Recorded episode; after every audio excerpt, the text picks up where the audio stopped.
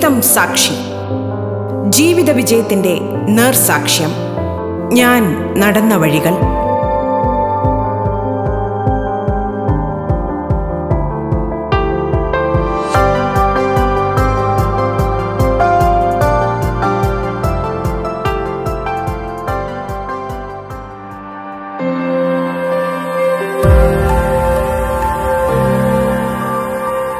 നമസ്കാരം പ്രിയ ശ്രോതാക്കളെ.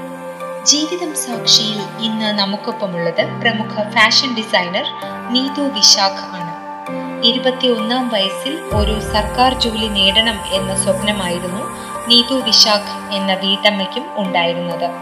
എന്നാൽ ജീവിതത്തിൽ വന്ന ചില വഴിത്തിരിവുകൾ നീതുവിനെ അറിയപ്പെടുന്ന ഫാഷൻ ഡിസൈനറാക്കി മാറ്റി.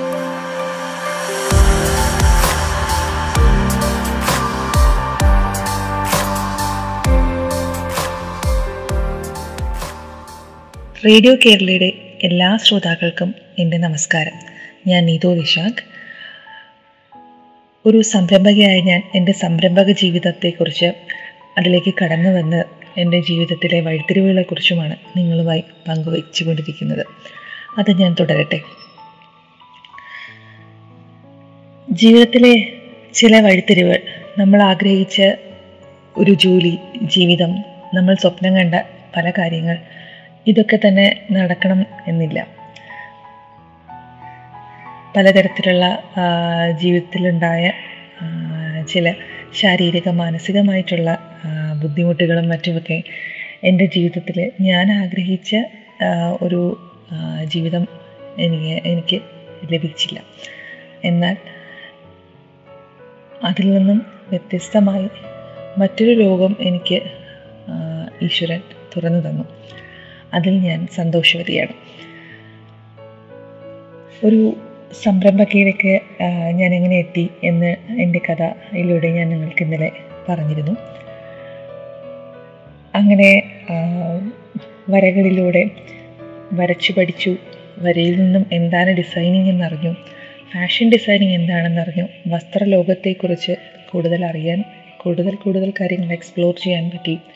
അതിലൂടെ എനിക്ക് ഇന്ത്യയിലെ ചുമർചിത്ര ശൈലി എന്തൊക്കെ ട്രഡീഷണൽ ആയിട്ടുള്ള ആർട്ട് ഫോംസ് നമ്മുടെ നാട്ടിൽ നമ്മുടെ ഇന്ത്യയിലുണ്ടെന്ന് കൂടുതൽ ആഴത്തിൽ അറിയാനായിട്ട് ഞാൻ പുസ്തകങ്ങളിലൂടെയും ഇന്റർനെറ്റിലൂടെയും മറ്റുമൊക്കെ മനസ്സിലാക്കിയെടുത്തു.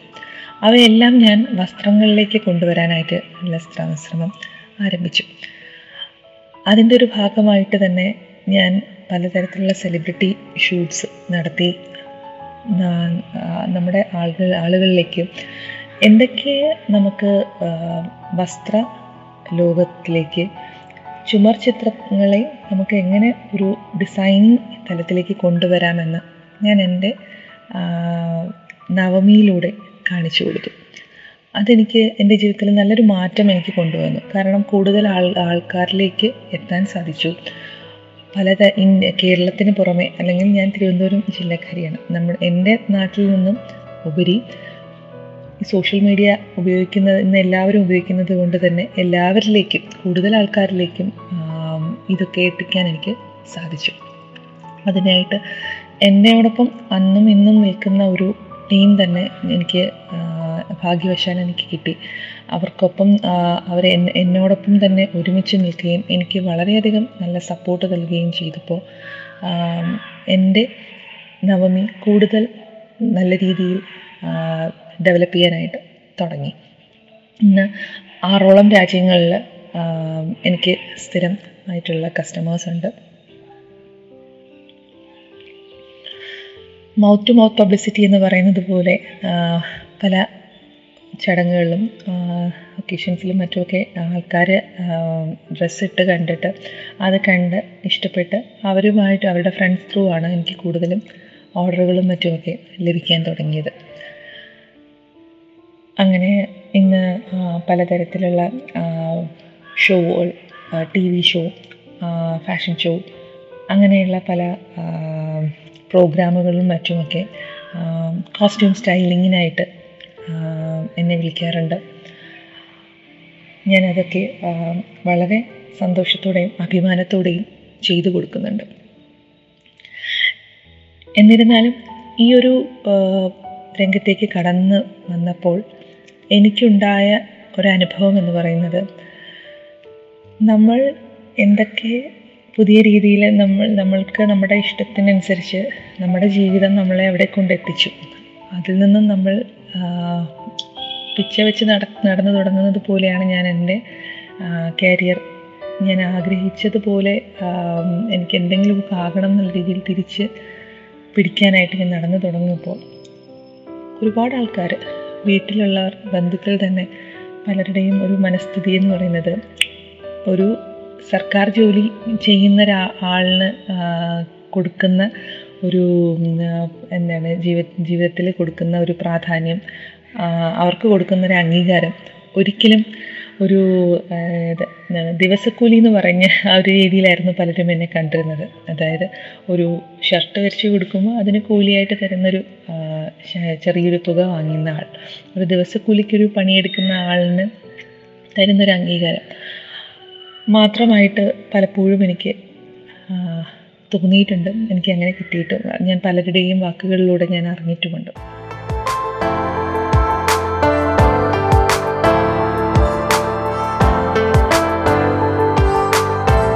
നിങ്ങൾ കേട്ടുകൊണ്ടിരിക്കുന്നത് ജീവിതം സാക്ഷി.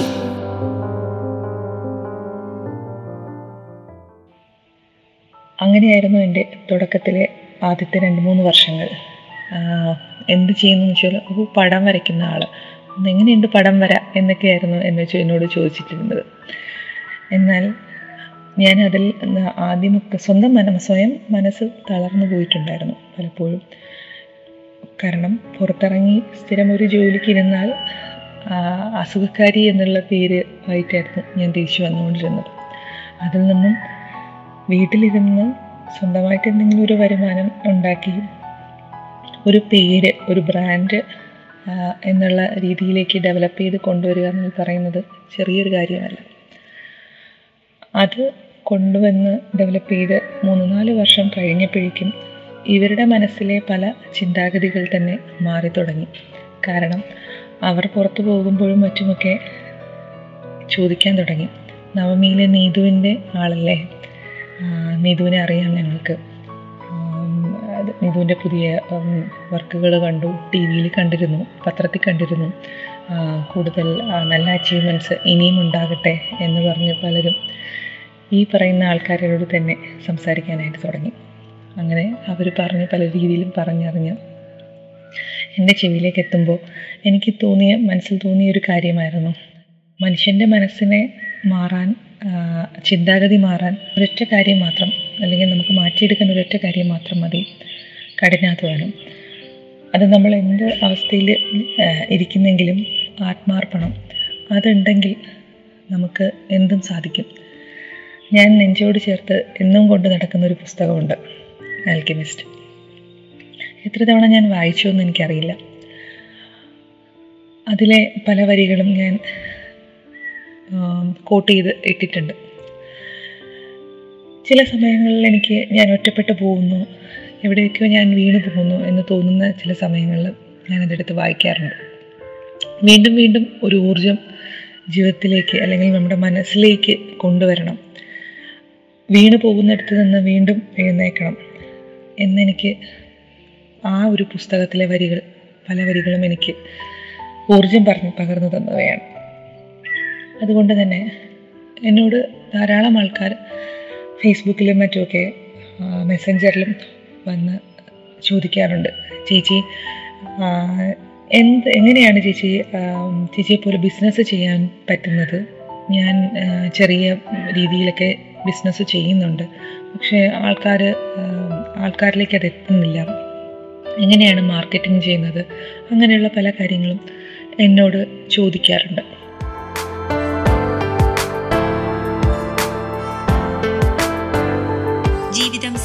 ഇടവേളയ്ക്ക് ശേഷം തുടരും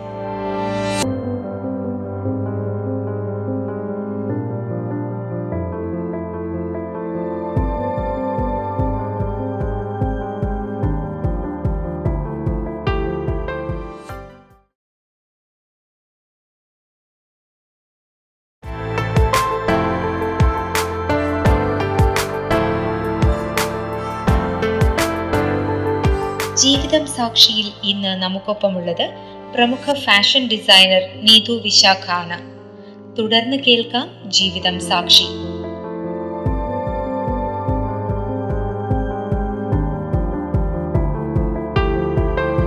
ഇന്ന് ഞാൻ രണ്ട് കുട്ടികളുടെ അമ്മയാണ്.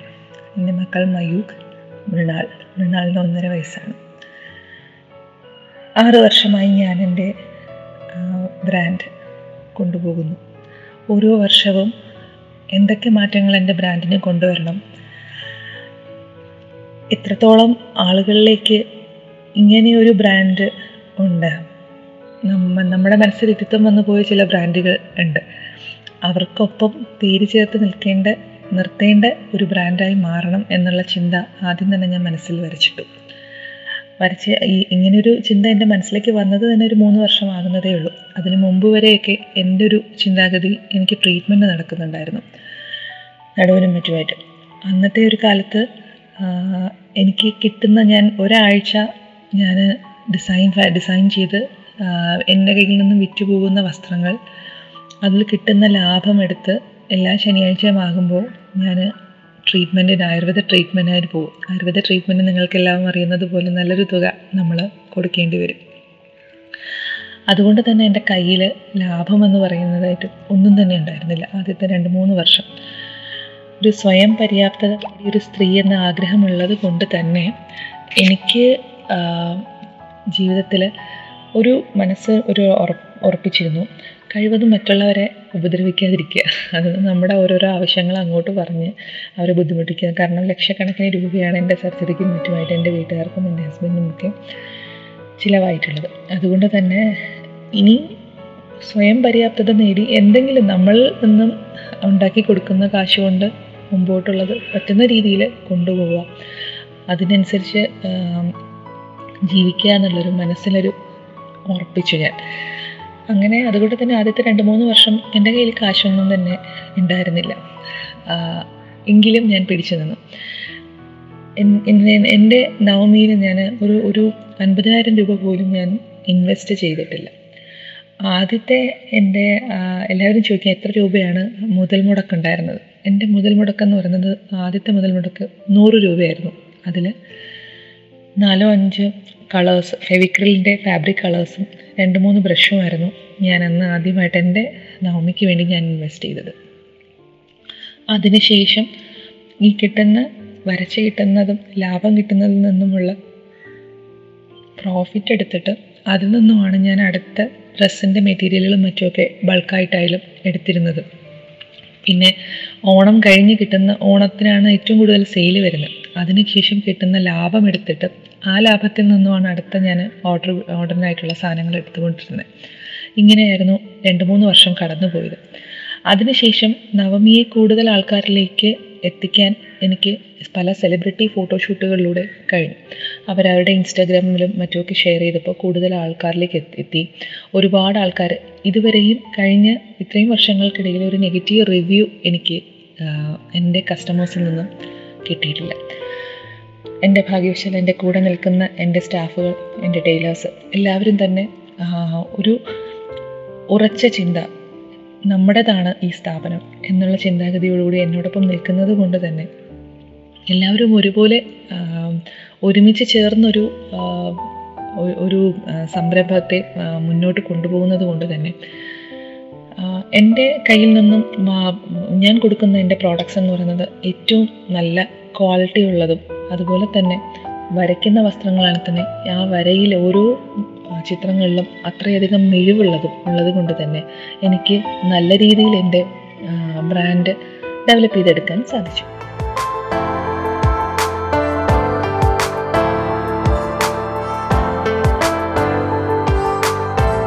നിങ്ങൾ കേട്ടുകൊണ്ടിരിക്കുന്നത് ജീവിതം സാക്ഷി.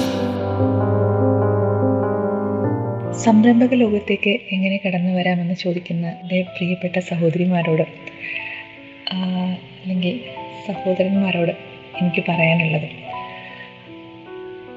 ഇത് ഒരു ദിവസം കൊണ്ട് നേടിയെടുക്കാൻ പറ്റുന്ന ഒരു ലോകം നമ്മുടെ കൈപ്പിടിയിൽ ഒതുക്കാൻ പറ്റുന്നൊരു ലോകം അല്ല. വർഷങ്ങൾ ചിലർക്ക് വർഷങ്ങളെടുക്കാം ചിലർക്ക് മാസങ്ങളെടുക്കാം. ഒന്ന് ആഴത്തിൽ പഠിക്കണം. ആദ്യമേ നമുക്ക് ആഴത്തിൽ എല്ലാം ബേസിക്കൊക്കെ പഠിച്ചിട്ട് നമ്മൾ ഈ ഒരു ബിസിനസ്സിലേക്ക് കടന്നു വരാം. അതിനുവേണ്ടി കുറേ വർഷം കഴിഞ്ഞിട്ട് നോക്കാം എന്ന് വിചാരിച്ചിരിക്കാതെ നമ്മൾ ഇറങ്ങുക. നമ്മൾ എന്താണോ നമ്മളിലുള്ളത് കഴിവായിരിക്കാം. നമ്മൾ പഠിച്ച് നേടിയെടുത്ത കാര്യങ്ങളായിരിക്കാം.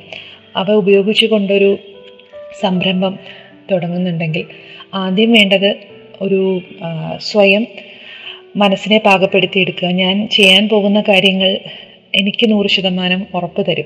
ഉറപ്പ് ഉറപ്പുള്ളതാണ്. എന്നാദ്യം തന്നെ വിശ്വസിക്കുക.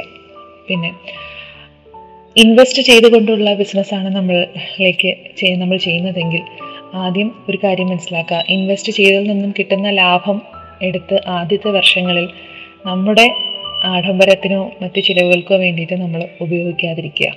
ആ ഇൻവെസ്റ്റ് ചെയ്ത പണം മുഴുവനും നമ്മൾ ആദ്യം പ്രോഫിറ്റിലൂടെ ആ പണം മുഴുവൻ തിരിച്ചു പിടിച്ചതിന് ശേഷം മാത്രം നമുക്ക് സ്വയം എന്തൊക്കെ മാറ്റങ്ങൾ നമ്മളിൽ ചെയ്യാം എന്നൊക്കെ ചിന്തിക്കുക.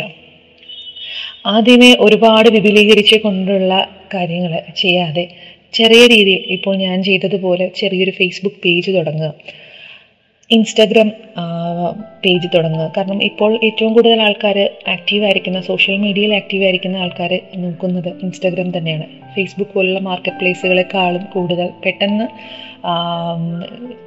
ആളുകളിലേക്ക് എത്തുന്നത് ഈ ഒരു സോഷ്യൽ മീഡിയ പേജാണ് അപ്പോൾ ഇൻസ്റ്റാഗ്രാമിനെ കുറിച്ച് കൂടുതൽ പഠിക്കാനായിട്ട് ഇൻസ്റ്റാഗ്രാം തന്നെ നമുക്ക് പല കാര്യങ്ങൾ പറഞ്ഞു തരുന്നുണ്ട്. എങ്ങനെ ഒരു വീഡിയോ ചെയ്യാം റീൽസ് എടുക്കാം ഫോട്ടോസ് എങ്ങനെ പോസ്റ്റ് ചെയ്യാം. നമ്മൾ ചെയ്യുന്ന ജോലി എന്താണോ നമ്മുടെ പ്രോഡക്റ്റ് എന്താണോ അത് വിശദമായി ഭംഗിയായി തന്നെ പറഞ്ഞ് മനസ്സിലാക്കി കൊടുക്കുക. നല്ല ഫോട്ടോകൾ എടുക്കുക. ഇന്നത്തെ കാലത്ത് ഫോട്ടോയ്ക്കും വീഡിയോയ്ക്കുമാണ് ഏറ്റവും കൂടുതൽ മനുഷ്യൻ മനസ്സുകളിലേക്ക് ആഴത്തിലെത്തുന്നത് വീഡിയോകളിലൂടെ അല്ലെങ്കിൽ തീം ബാക്ക്ഗ്രൗണ്ട് പാട്ടുകളുള്ള റീൽസിലൂടെയൊക്കെയാണ് ഏറ്റവും കൂടുതൽ ആൾക്കാരെ നമ്മൾ ശ്രദ്ധിക്കുന്നത്. കാരണം കോവിഡ് കാലമായതുകൊണ്ട് തന്നെ പുറത്ത് പോയി നമ്മൾ സാധനങ്ങൾ വാങ്ങുന്നത് വളരെ കുറവാണ്. എല്ലാവരും ഓൺലൈൻ പർച്ചേസ് തന്നെയാണ് ചെയ്യുന്നത്. അപ്പോൾ നമ്മൾ വിൽക്കുന്ന സാധനത്തിന്റെ സുതാര്യത അത് എത്രത്തോളം നല്ല പ്രോഡക്റ്റ് ആണെന്ന് അറിയുന്നത് പലരും തിരിച്ചറിയുന്ന വീഡിയോകളിലൂടെയാണ്. അത് നല്ല രീതിയിൽ ചെയ്യുക അതിനെക്കുറിച്ച് പഠിക്കുക. പിന്നെ നമ്മുടെ പ്രോഡക്റ്റ് ഏറ്റവും കൂടുതൽ വിറ്റഴിയുന്നത് ഏത് മേഖലയിലുള്ള ആൾക്കാർക്കാണ്? അത് എവിടെയൊക്കെ നമ്മൾ ബിസിനസ് ബിസിനസ് തന്ത്രങ്ങൾ എന്തൊക്കെ നമുക്ക് ചെയ്താൽ ആ ഭാഗത്ത് ആ ഒരു ഭാഗത്തെ ആൾക്കാരെ നമുക്ക് എങ്ങനെ അട്രാക്റ്റ് ചെയ്യാം? ഈ കാര്യങ്ങളൊക്കെ നമ്മളൊന്ന് മനസ്സിലാക്കിയെടുക്കുക. രണ്ടാമത്തെ കാര്യം നമ്മുടെ മുന്നിൽ നമ്മളിപ്പോൾ ഇപ്പോൾ ഞാൻ നിൽക്കുന്നത് വസ്ത്ര വിപണന രംഗ- രംഗത്തായതുകൊണ്ട് തന്നെ ഒരുപാട് കോമ്പറ്റീറ്റേഴ്സ് എനിക്കുണ്ട്. പക്ഷേ ഈ കോമ്പറ്റീറ്റേഴ്സിൽ നിന്നും ഇപ്പോൾ ഇന്നിപ്പോൾ ഞാൻ എന്റെ ഫേസ്ബുക്ക് അല്ലെങ്കിൽ ഇൻസ്റ്റാഗ്രാം ഓപ്പൺ ചെയ്യുമ്പോൾ ഞാൻ സ്വാഭാവികമായിട്ട് നോക്കുന്നത് എനിക്ക് ഞാൻ ആരാധിക്കുന്ന ഞാൻ ഗുരുതുല്യമായിട്ട് കണക്കാക്കുന്ന ചില ആർട്ടിസ്റ്റുകളുണ്ട്. അവർക്ക് പോലും അറിയില്ല. അവരിൽ നിന്നും ഒരുപാട് കാര്യങ്ങൾ ഞാൻ മനസ്സിലാക്കിയെടുത്തു. എങ്ങനെയൊക്കെ ഏതൊക്കെ രീതിയിൽ നമുക്ക് എക്സ്പ്ലോർ ചെയ്യാം. ഒരു കാര്യം ഒരു ഒരു പെയിന്റിങ് കണ്ടു കഴിഞ്ഞാൽ അതിൽ എന്തൊക്കെയാണ് ഉള്ളത്? അങ്ങനെ അവരെന്തൊക്കെ ദിവസവും പോസ്റ്റ് ചെയ്യുന്നുണ്ട്. ഇത് ഞാൻ എന്നും നോക്കാറുണ്ട്. പക്ഷെ അവർ ചെയ്യുന്ന കാര്യങ്ങളെ അതേപടി കോപ്പി ചെയ്യാതെ ഇപ്പോൾ ഒരാൾ ഒരു കൃഷ്ണനെ വരച്ച ഒരാൾ ആ കൃഷ്ണനെ അതേപടി ഒരു ചെയ്യാതെ അതേപോലെയുള്ള കളർ ഡ്രസ്സിൽ അതുപോലൊന്നും ചെയ്യാതെ അതിൽ നിന്നും എന്തൊക്കെയാണോ കാര്യങ്ങൾ വരകളും ഷെയ്ഡിങ്ങും എന്തൊക്കെ ചെയ്തിട്ടുണ്ടോ അതിൽ നിന്നും കാര്യങ്ങൾ ഉൾക്കൊണ്ട് പുതിയൊരു രീതിയിൽ ഒരു കൃഷ്ണനെ അല്ലെങ്കിൽ കൃഷ്ണന്റെ മറ്റൊരു ഭാവത്തെ മറ്റൊരു തുണിയിൽ നമുക്ക് കുറച്ചുകൂടെ ചിലപ്പോൾ ഭംഗി കൂട്ടുന്ന രീതിയിൽ എന്തെങ്കിലും ഒക്കെ ഡെക്കറേഷനും മറ്റുമൊക്കെ ചെയ്ത് മറ്റൊരു രീതിയിലേക്ക് മാറ്റി കൊണ്ടുവന്നു കഴിഞ്ഞാൽ നമ്മുടെ സൃഷ്ടിയായി.